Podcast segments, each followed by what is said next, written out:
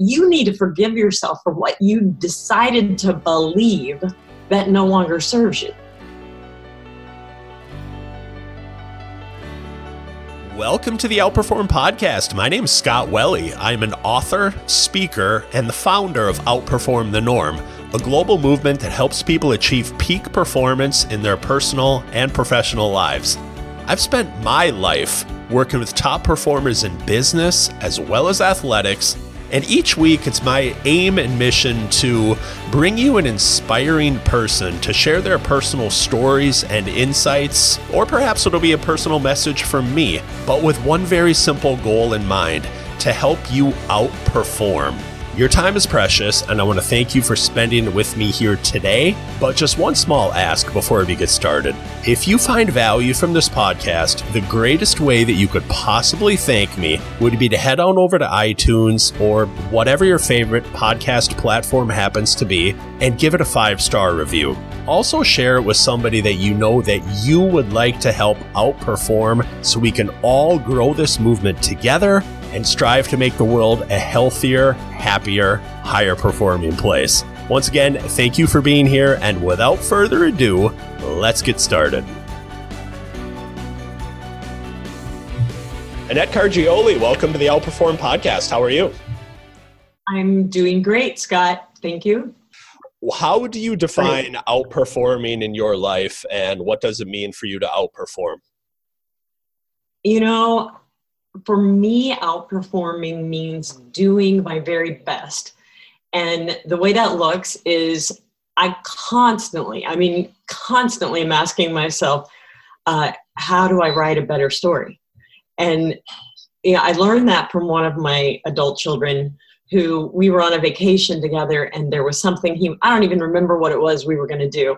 And I was like, "Nah, nah, I'm not going to do it." And he said, "Seriously, mom, write a better story." And I said, What are you talking about? He goes, You know, you're going to be really old and you're going to look back and you wrote this story and, and what you're writing is boring. It's so boring. So I started asking myself, What's the better story? And and it totally changed, you know, what kind of decisions I made. The other thing that I have always done is I do the deathbed challenge. And that's where, you know, you're looking at your life and how you're living it and you're going to make a choice, but it looks kind of risky. But it looks exciting too. And so you ask yourself, I'm laying on my dead deathbed and everybody's surrounding me. And I say to myself, I sure wish I hadn't taken that family vacation. Never. Mm-hmm. so that's my deathbed challenge. I ask myself when I'm dying and I look back, am I going to be glad I did this? Or am I going to wish I didn't? Am I going to regret it? So um, to me, that's what outperforming is looking at your life and always writing a better story. Always. Very interesting questions to ask. And I, I mean, when you're talking about this, I think I know what you're talking about, but you're obviously you're not talking about literally writing a story, right? You're talking figuratively speaking as far as the narratives and the stories that we tell ourselves in our head. Well, I'm talking about the story that your life becomes when you're gone. Mm-hmm. So I'm talking about everybody's life is a story. Yeah. And you're writing it by the choices you make. Mm-hmm. And at the end of the day, at the end of the life, you look back and that's the story of your life and, and how you lived it is what your story is and the choices you made. So when I'm making a decision, I ask myself, what's a better story? Because I'm the one writing my story. I could go so many different directions with this right now, but before I do, I mean, this is getting deep in a hurry, and, and I actually love it because I think these are important, outperforming questions for us all to ask ourselves. Why don't you tell the audience and the listeners just a little bit more about who you are and what it is that you do? All right, all right. I'll just I'll give it in the in the priority area. I'm a wife. Mm-hmm. Uh, I've married uh, about 34 years to the same guy. Uh, I'm a mom. Thank you. I know that's like uh, that right there is so rare in our culture, and I'm really grateful. It didn't, you know, it came with a lot of blood, sweat, and tears, but I, am happy to be where I am with this man. Uh, I'm the mother of five adult children. So I raised five children. They were all redheaded. They were called the Redheaded Army. So in our town, but that's a little chaotic there. And any mom who has one or two kids or husband, you know, dads, you know, five kids is like a little crazy, crazyville after three. Um, and then I am also a holistic doctor. My degree is in chiropractic, but I do holistic chiropractic. So I do nutrition, I do body work, I do adjusting, and I do emotional release, which is something I developed called emotional polarity technique. So that makes me a holistic doctor. I still maintain a practice, although it's part time at this point. Um, so that I can do be the CEO of my other business, which is a school called EPTWorks.com. So those are the titles that I have. That's what I do. Uh, that's what I'm all about. That's what my life is. EPTworks.com. Is that correct? That's okay. Correct. So what does EPT stand for? Emotional Polarity Technique. Okay can you go a little bit more into you know holistic is obviously a very uh, a kind of general term. So can you talk more about the specific ways that you help people emotionally and what it is that you do? Yeah. So what um, whole holistic means is it means that you're looking at somebody from their whole life perspective. So you're looking at them not just who they are sitting in front of you, but you know, who were they when their dad was beating their mom when they were 5. Like that's all in there. That's like the holistic perspective. Not only that, but you're talking about you know what kind of food they eat what kind of food they consumed when they grew up if they were in a in an environment where there were smokers. I mean everything is affecting you know what we're experiencing and a lot of it we don't even you know it just happens and it's what how we respond to that is what changes what our experience is because we don't always have control. I mean, especially if you're a little kid, you know, I have control over my dad beating my mom or my parents smoking like crazy in the house so that I'm getting, you know, toxic as a child. I have no control over that. But once I get older and I'm free and as an adult, you certainly have the power to to define how you're going to respond to what your life has delivered to you that you didn't have control over. So to me, that's the holistic approach. So I get over the years, I get in my private practice, and I've been in private practice about 34 years. Um, I get people who are, you know, desperate. It's just unbelievably desperate. And, you know, I'm a chiropractor. I love chiropractic. And, I, and when I figured out that adjusting people didn't fix everything, it was devastating to me. And these people were coming to me having already done medical, already done all the traditional routes, done the drugs, done the surgeries, and in pain or having these horrendous life problems. And, you know, in that moment, I, you know, I really was so, uh, you know, it was my passion to change their lives. And so I started learning more about that connection of the mind and the body and how emotional conflicts from our childhood equal disease, pain, unhealed things in our life, not just physical, but in our relationship, things that you failed to resolve as a child. And even later, um, when you're a young adult, it always equals something terrible in your life later. It doesn't just end it doesn't like you know i bury this. I can't figure out how to fix the fact that my dad died when i was seven so i'll just forget about it and it won't affect me. Mm-hmm. but then you know you end up with a child that dies when he's seven and all of a sudden you're a you know you're a freaking mess.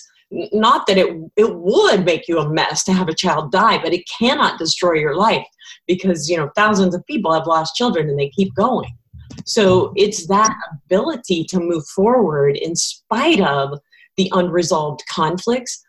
Um, but more than that, because most people, in spite of, uh, you know, I say that a little loosely, what I really mean is you have to find a way to resolve what has been unresolved and forgiveness is the fastest, most efficient, most amazing way to resolve what you are hung up on. It's just a matter of do I know how to do that with forgiveness? And that's what I learned to do. That is what I developed and it and it it it actually, you know, blew my mind. This was in the early 90s and nobody was doing that. And I felt kind of ridiculous walking people through forgiveness statements. I mean, literally, I need you to say this. You know, I'm sitting there, I'm a chiropractor, and they're they're sitting in front of me with pain, and I say, I need you to say, I forgive my dad for not showing up for me when I was 5 mm-hmm. And they'd break down and start crying in my office, which was also a little weird. I didn't really know what that was about. I just thought I'd have them say this forgiveness statement and it would work. But instead, they would have a catharsis, and, and then they'd be they'd be like the pain's gone, and I never touched them. So that was where it kind of it began, and then I developed EPT, which stands for Emotional Polarity Technique. At the time, my husband and I joked because they said people were calling me the forgiveness doctor because mm-hmm. they'd come and like with all these problems and they knew I was going to make them forgive. I'm going to make you forgive. That's what you're going to do. And um, I mean, I joked about it because it was never what I thought I was going to do. And my husband and I laughed because we said, we got to give this thing a name, whatever it is you're doing with forgiveness. So I called it emotional polarity technique, and it was the letters were EPT, which a lot of people your age don't know this, but there was a pregnancy test. The first one was called EPT, early pregnancy test. And I pretty much, with five kids, had stock in that company. so that was part of our joke about naming it EPT. Uh, I had no idea it would stick around forever and that I'd end up teaching it to other people. I, I I never foresaw any of that.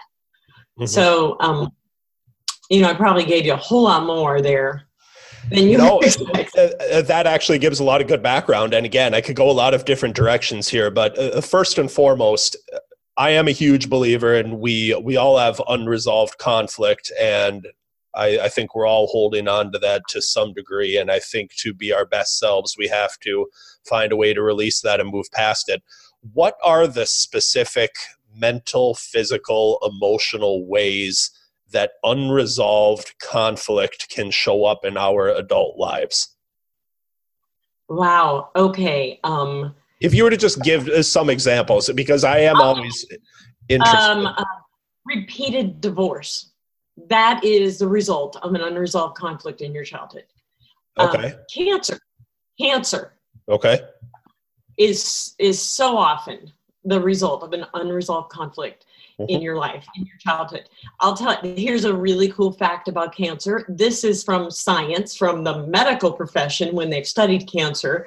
And one of the things they know is that if you are so sick that you um, get cancer as an adult if you are a person who had a parent or a significant a child care provider, like a grandparent, significant adult in your life who died, whether it was cancer or not, before you're an adult, while you're while they're caring for you. In other words, if mm-hmm. you're a person who lost a parent or a grandparent in childhood, if you get cancer as an adult, it doesn't mean that's going to equal. It just means you're in the fight for your life because people who die are in that category. So everybody who gets cancer doesn't die. Mm-hmm. In fact, most people who get cancer survive no matter what they do. Most people survive. But the ones, like in scientific studies, the ones who are more likely to die, who have the hardest struggle to survive, are the ones, not the ones who are so unhealthy and eat crap. It's mm-hmm. the ones lost a parent or a grandparent who cared for them in childhood. Is this just about losing a parent, or are there other? I mean, you use the term like you just put it out there. My dad beating my mom, um, things like that. Are there other things that, in addition to, because I didn't lose a parent when I was young, and thankfully, I, I right. my father right. never beat my mother. Uh, but are there other things that could potentially happen that would show up the same way as far as loss that could lead to cancer, disease, pain, some of those different things? uh, yes. Um, uh, something like, um, let me give an example. Uh, you mean in childhood in particular? Yeah, and I guess what I'm also what what I'm also curious about is is there a specific age range? Like up to this age if you lose a parent or if you have a very traumatic event that happens in your early life it's probably right. going to affect you so much more than if it happened I don't know after the age of 8 or 10 or 12 or whatever it might be. Like right. is there a definitive kind of cutoff? Uh, well, they're going to, it, it's, no, there is no cutoff. It's just that what happens is you have these conflicts in childhood. I mean, a conflict can be something as simple as I'm three years old and I am I am the first child in this family, and so I hung the moon. I am the best thing since sliced bread. They all go crazy over me, and then I have a baby brother that's born. Mm-hmm and everybody has to spend time taking care of the baby brother. And because I've led this little narcissistic life, I have issues with my brother. And so I've got a conflict because even though I love my brother, I'm also extremely jealous and I have to I either act that out as a kid and I'm mean to him and I punch him. Mm-hmm. And then I grow up and I've got issues that actually play out then with maybe my son or my wife so it doesn't you know conflicts don't have to be i mean the big bad things like my parents got divorced or i was raised by my grandmother or uh, my my dad died in a car accident when i was seven and we had the best family ever. It can be a person who um, you know goes to has a memory at age five afraid to go to kindergarten and they have a memory they remember being afraid to ask to go to the bathroom and sitting in a pool of pee at their desk. And they look back and they go it's so silly it's so cute but it's not so much to them. It's as horrible as anything in their memory bank. Mm-hmm. so there's this that moment or that memory that is unresolved. In other words you know I, I i never knew what to do as a five year old if i wet my pants in school and everybody laughed at me. I didn't have the skills or the coping mechanisms to handle that. So i just kind of forget about it. But then later i'm in college and somebody is um, you know joking with me you know just joking about something and about me and my body you know and it's in the dorm and i'm freaking out and I'm yelling at them and I can't have a friendship worth a darn. And it's stupid because it's just something I never resolved when I was five. I never forgave myself mm-hmm. for that situation. And ultimately, it's not just I forgive myself for peeing in a, you know, when I was five and, and not knowing what to do about it. It's, you know, you need to forgive yourself for what you decided to believe that no longer serves you. So when a trauma like that happens, you you believe things. All of a sudden, I believe um, people are mean. People are going to take advantage of me. People hate me. I'm an idiot. I'll never be good enough because I peed my pants and didn't know what to do about it.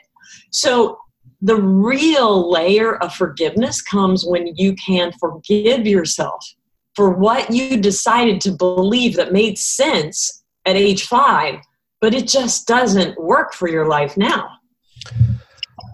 I'm curious in the evolution of what it is that you do, especially if you have a background in chiropractic. Like, I'm going to come into you because I have low back pain, let's say. Traditional chiropractic is I'm going to put you on the table. Maybe I'll crack your back, I'll crack your neck, and hopefully mm-hmm. that'll take you out of pain and you'll go after. How did you start to tap into forgiveness and the emotional part of like this is the missing link and this is really the reason that a lot of people are in pain. How did that happen? You know i i like to think i'm a really great chiropractor and i can help people get out of pain doing chiropractic and i love chiropractic. I would get people who I had to adjust over and over and over. You know, and you know those people. I go to my chiropractor every week for the same pain. Yeah. I don't take drugs. So I'm good. And you know what? I would prefer that myself. If I had to go every week, that'd be better than drugs, in my opinion. Um, so I'm doing this, and there's this lack of fulfillment in me as a chiropractor because I would like for people to like go to the next level, and they didn't always. But mm-hmm. they thought I was awesome. You know, they thought I was awesome. But there was something in me that said they they should be better than I'm getting them. What what's going to make that difference? And um, the first training I took was with uh, Scott Walker, who's also a chiropractor. And I heard him speak about the connection between mind body. And he was doing something way before EFT, which is tapping. You know, everybody knows about tapping. Yep. Uh, and actually, EFT and Gary Craig started hap- he and I were doing our own development at the same time. He's just a whole lot older than me. Mm-hmm. So we've done it as long as EFT, which is kind of interesting.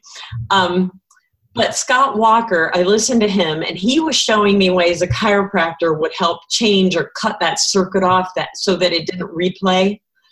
But I would have people, and then they were coming in, and they'd have to have NET, neuro emotional technique. They would want me to do that every week like, oh, the pain, it went away, but now it's back again. So I felt like I was still in the cycle of I'm the big aspirin and you come to get the relief, but then you have to come back over and over. And as much as, you know, my my patients loved me and they thought this was great and I was this miracle worker, but I was going home and I didn't like it. I wanted them to come, you know, to say, I don't need to come see you for that pain anymore. It's gone. So I found myself just, it was just sitting in my office with somebody one day who was in this position. And I said, let's do some forgiveness. Can you just say, to, you know, I'm going to have you say, I forgive myself for believing this pain is never going to go away. Just say that, you know, and I forgive myself it, for believing it's never going to get better. And then I had him breathe and I held a couple points it was very basic. And I had people falling apart and crying. And, you know, and, or I forgive my dad for um, what he did that really broke my heart when I was five. I forgive myself for believing I'll never get over that. I'll always have a broken heart. I was just kind of winging it on forgiveness till I kind of created a model that I could follow so I knew where I was and where I was going and people were just getting better. I mean, they didn't have to get um, 50 million adjustments. They would come in instead of every week. They were they might come in every six months because they did something, you know, and not be. But then they'd get adjusted. I wouldn't see them. It was like it was fantastic. Not only that, but their lives were getting better. Their relationships were getting better and that's when they started jokingly calling me the forgiveness doctor. You need to go to her. She's the forgiveness doctor. And, um, you know, yeah, I, uh, there's so many jokes. I, I live in a little town and, uh, and even in the area, a lot of chiropractors were coming to see me and sending their family members uh-huh. for the for forgiveness. You know, and there was this joke. I, I would say, yeah, I'm the high priestess of forgiveness you came to uh, find out what it is you need to forgive but i can nail it really quickly and and people they they usually will look at me and say i i didn't even you know what you are spot on but i'd never come up with that on my own so, for the, so for the people out there that are listening uh, how do they begin to nail their own forgiveness and what they need to be forgiven for? How can they do that? So I, you know, that's a question I get a lot because I train people to do what I do. And when I'm doing what I do, a lot of people think that I'm just doing you know, like I just I joke, I just pulled it out of my butt, you know. No, or you know oh i'm just psychic you know i just had this in tune thing but there was an actual process that was in my head and and that's what i actually teach students and i'll tell you the key to knowing because even when somebody's observing me they'll say how did you get that statement how did you know that Mm-hmm. But most of what I know, it's a process I'm going through in my head. So here's the process. You want to ask yourself, you look at the big traumas in your life. Like maybe you did have um, parents who fought and who were, um, you know, it was just hard in that family. Um, and then you you ask yourself, what would I decide to believe if that's what my life was like? What would I believe that isn't actually true? Mm-hmm. So um, I might decide to believe my parents don't love me, or that I was never wanted, or that it's all my fault. Um, I might believe that, you know, a, a person who maybe um, is in a car wreck as a kid and gets, you know, their dad dies, but they live. They might believe that uh, it would have been better if they would have died. Mm-hmm. So you ask yourself, that's the question that really gets you where you need to go for forgiveness. You're looking for what I am operating out of set of beliefs. And that's what decides what I choose, is what I believe. So if I'm believing that I'm not good enough, even when I attempt to outperform, mm-hmm. I'm always going to go below the line because I'm only going to achieve as high as my beliefs. I'm going to meet, I'm going to live up to my own beliefs. So, the key, I think, the, the golden forgiveness is using forgiveness to forgive yourself for what you believed or what you believe right now that just doesn't serve your life. You know, believing that I'll never get off of drugs and I'm always going to be an addict and they're the only source I have that, that understands me, believing that is not going to ever make the change in my life. It will keep me right where I am. So, after you've identified that belief that you have, is it just as simple as after that saying, I forgive myself for believing this thing? Yes. Is it just, is it, is it as simple as just saying that? Simple as that um, I would say to people here's the thing when you start messing with beliefs with people, the first emotion that comes up is fear because you're actually jagging with their status quo. Mm-hmm. And you know, for me, the if I could create a visual of when I'm working with someone, I'm actually like I, I feel like I'm walking right into their brain. And I'm looking around at the things they're not that they've got walled off. And i'm opening doors and i'm looking in and i'm like oh what about this?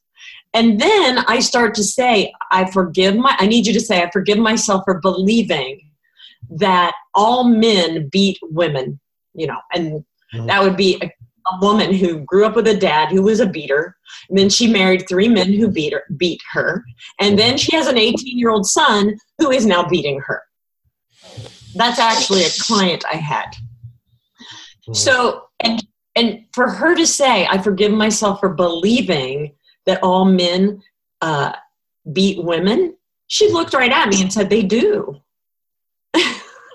she really, but we do that at every level in our lives.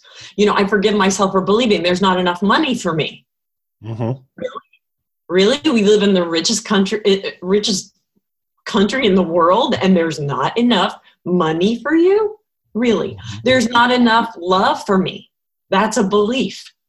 Mm-hmm. And so, so I mean, the lady with the beating, you know, being beat, we're all going, what? You, you really believe that all men beat? But that's her experience.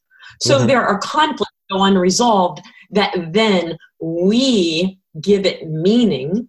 I create a meaning which is based on the belief that I create out of what happened to me. And then so I, for, I forgive yeah. myself for believing I'm not good enough. Mm-hmm. I forgive the people in my life who hurt me and beat me down and led me to that lie.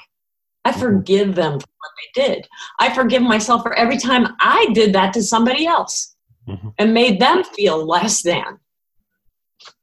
So it is not simple. And after you've forgiven yourself for something like that, I mean, is it just an instantaneous fix or is there i mean because i find this interesting i, I really do truly believe that self-awareness is one of the greatest skills that all of us can have like why do we do what we do and i mean the more research that i do on it the more you realize that so many of the things that we do now were set in motion by things that we had no control over that happened to us early on so is there any additional kind of upkeep or, or kind of checking back on these things just to make sure that you're not slipping back into your old patterns or beliefs?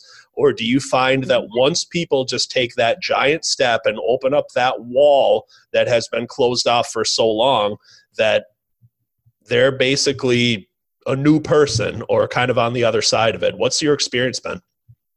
My experience has been they're new people. New people. They are total. It is a total transformation they go from basically I, I, say when you have unresolved conflicts that are now affecting you to keep you from moving forward so there's a wall in front of you and you feel like no matter what you do what you do what you do you can't outperform you can't get past this wall and everything you do gets you right back at the same place. Once you forgive you identify what is the conflict that got me to this wall you get past that conflict and you end up in acceptance. So you know i'll go into another thing i love there's seven stages of healing and or set and this can apply to anything seven stages to success you know um, there is denial you know what uh, I don't have to do anything and I'm just, it's going to land in my lap. That's denial about success. And then the second thing is anger. Well, now I'm really pissed because that person, they do nothing and they get all the money, they get all the followers, they get all the success. And I'm angry because, you know, nobody helped me. Nobody helped me and I didn't get what they got. And why am I not just getting success? And then after anger is bargain, where you start to become a little more aware and you go, you know what, maybe I need to work. Maybe I need to take some classes. Maybe I need to read some books. Maybe I need to call out to God. Maybe I need to do something differently than I ever did so I can get a different result. So then I start going crazy do, do, do, do, do, but I'm still holding the conflict because I haven't resolved it. And then I end up in depression because no matter what I do, it still didn't work for me because I'm in depression.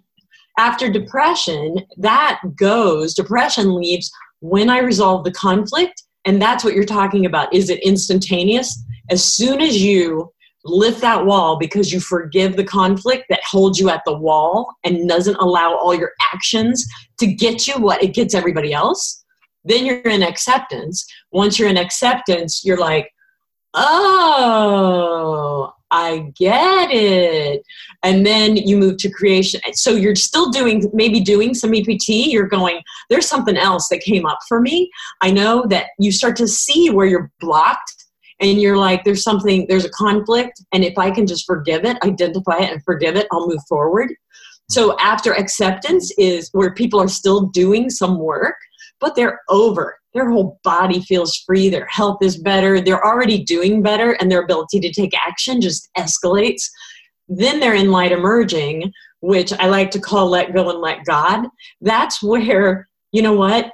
I'm still doing, and I lo- I'm doing what I do out of love and not out of get me the hell out of the past. Because some people are just, I'm taking action because I want to get out of there instead of I'm taking action because I can't do life any other way. I love my story and I want my story to be fantastic. So I'm taking action out of love and in doing that it's like having a baby. It's like you're in transition in labor. Some days you feel like you're going to die but other days you look around and the right person shows up and you didn't even try. And you're thinking this is crazy. Like everything's falling in my lap even though i'm not hardly trying anymore I've done it and it's just happening and I can't stop it. And after light emerging is creation of new life where you turn around and that's what you're talking about. I'm really repositioned and I'm never ever going back to where I was. That would be like going to the reference section in the library after you see the internet. You're yeah. never going to do that. You're never going to do that. Yeah. yeah. Good good analogy. Yeah. I really hope that the listeners do something with what you've said because I get how uncomfortable you're the first person I've had on the podcast that has talked about something like this. And I understand how uncomfortable and how difficult this may be for some people because you're revisiting what can really be potentially traumatic and difficult situations that you had when you were growing up. And I've had them, everybody has had them but to be able to go back there is takes a little bit of courage. And um, if people are willing to do it i know that they're going to find something on the better uh, on the other side of that and it's really going to help them unlock their ability to outperform. Well and the courage you know i really don't think you ought to go there on your own. Yeah. And and you know the courage is uh, I think people avoid going there because we've had traditional therapy, and traditional therapy is like it's like a crock pot. It could take you years, and it's kind of agonizing. So, what I have heard from people who come to me who've had traditional therapy in attempts to resolve and heal those things they know are in the past, they will say, What you do moves me forward so quickly and i know that i'm going to have a resolution when i come in there. I don't have to talk about it forever and ever and hope that just talking about it is going to make it go away. You actually pull it out we forgive it and i move on and i feel the difference. So it's a completely different approach in emotional health care doing this this way so what you is is what you do different just by forcing people to identify their belief and and forcing them to forgive themselves for it? Is that what makes it different than what you talk about with traditional therapy where maybe it's just more of talking it out? Or help me to understand what that difference is. So what makes it different uh, different is a person comes to me and i i want to know what is it you want and mm-hmm. they'll and they'll tell me well my my relationship with my husband is awful and i'd like to stay but you know i've already had two divorces and i don't want this. And so here's they will tell me what's presenting in my life right now that is agony. It might be i got a low back pain and nobody's helping me and i've been to chiropractors and i've been to physiotherapists. Nobody's helping me. So i take the thing that is presenting right now in their life that they don't like. And then I use their body to read or to identify. They don't tell me, oh, here's what happened. In like a minute or less, I basically say, all right, I want you to think about that back pain. And they'll think about it. And I'm, I use muscle testing to basically find what resonates with the body and what doesn't. And so I will say, okay, as in a, in a minute and a half, I can tell them this is from age six, and it's your dad's anger with your mom. Do you know what that is about? And they look at me because they know what it's about. I don't know what it's about. I just know that's the memory. We that's the door. We got to go in. So they will say, "Well, yeah, yeah, I know what it's about, but but what's that got to do with my low back pain?" And so I make the connections. I connect the dots so that before we're done, they completely understand how the low back pain is related to dad and mom, dad yelling at mom, being angry at mom when I'm seven years old or whatever. Mm-hmm. So I do that. They don't have to do that. So it's a very solution based type of therapy. And, and it's and it's fast. And the other thing is it's collaborative.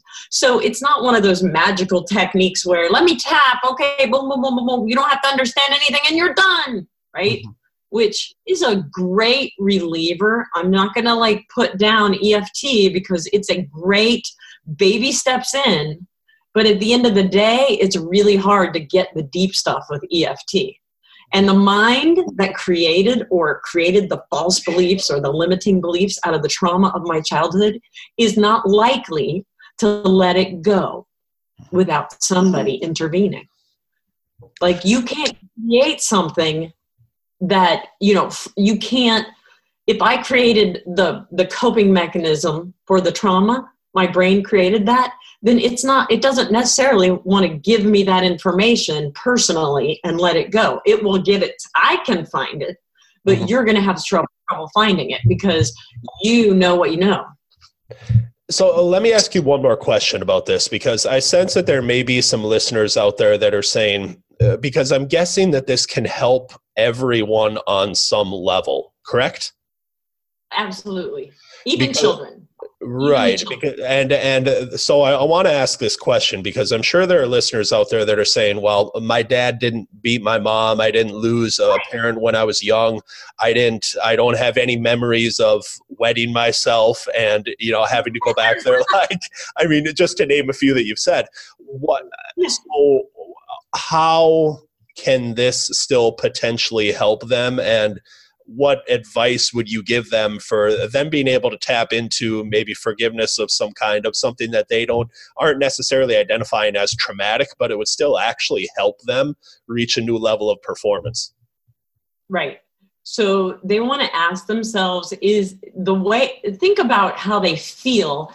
You know like let's say something's not working out in their business and it's not working out and it's not working it out out and they're very frustrated.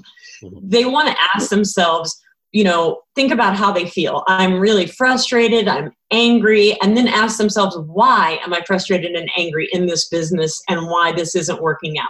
So you ask yourself that question, and then you want to ask yourself, is is there is this the first time in my life that I have felt this way for this reason?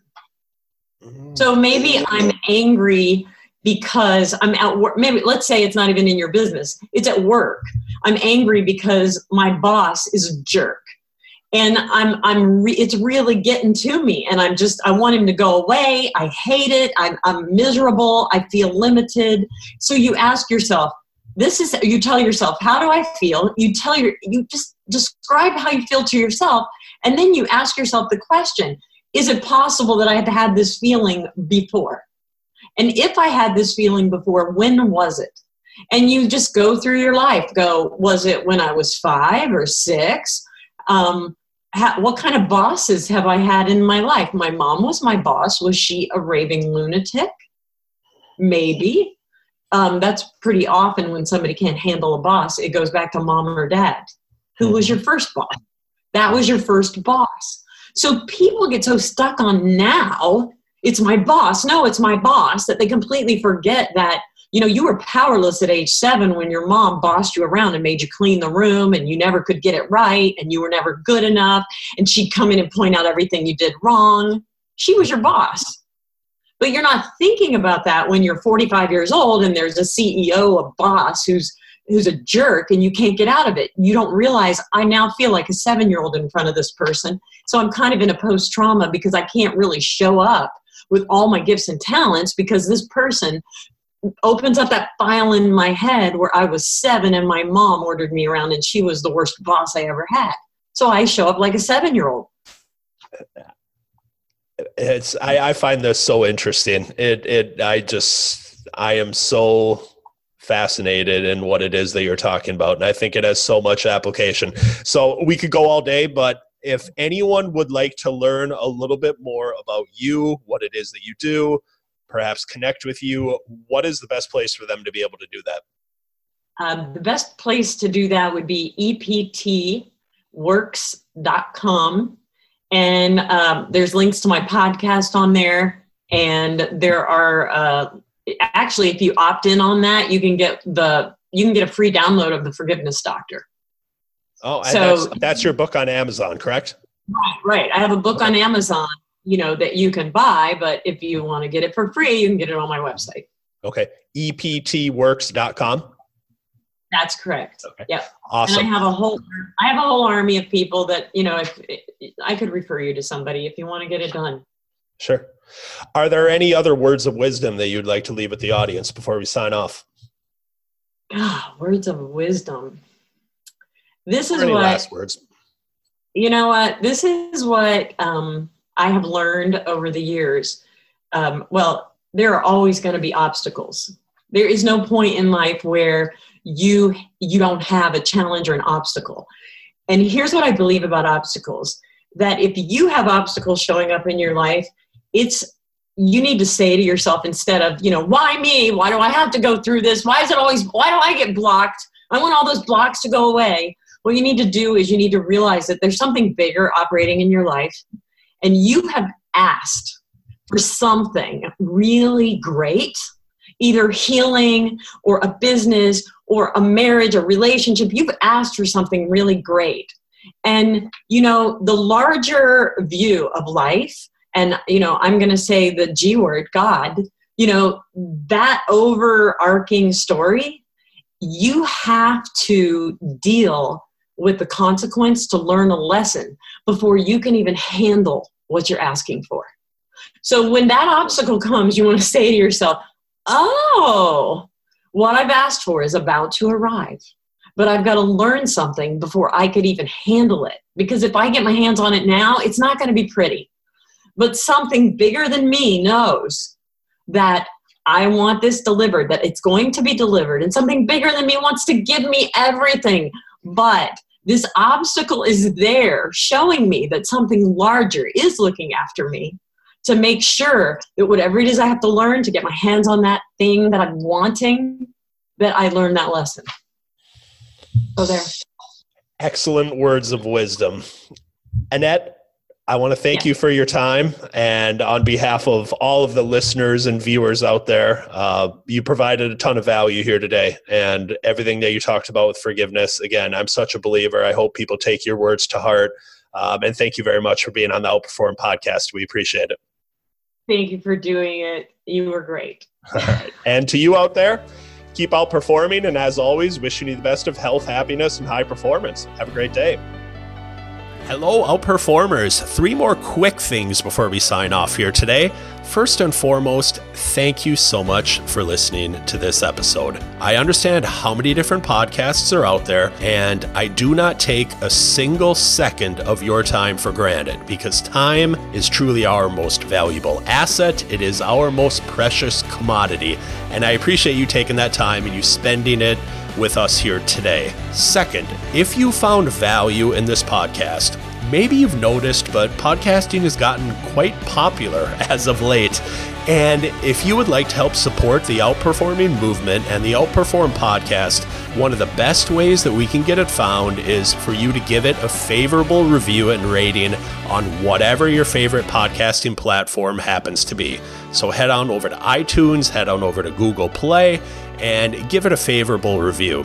And while you do that, also share it with someone else that you know that is just like you, is driven by growth and wanting to be the best personally and professionally in every single thing that they do. Number three, if you want even more tools and tips and strategies to be able to be your best personally and professionally, head on over to scottwelle.com. That's S C O T T W E L L E. There are loads of different resources for you on everything from goal setting and grit to resiliency and focus to confidence and motivation and routines and habits and everything that you can possibly imagine to help you be your absolute best every single day, personally and professionally. Once again, if you'd like to access those free resources, head on over to scottwelle.com, S C O T T W E L L E. So, as I sign off,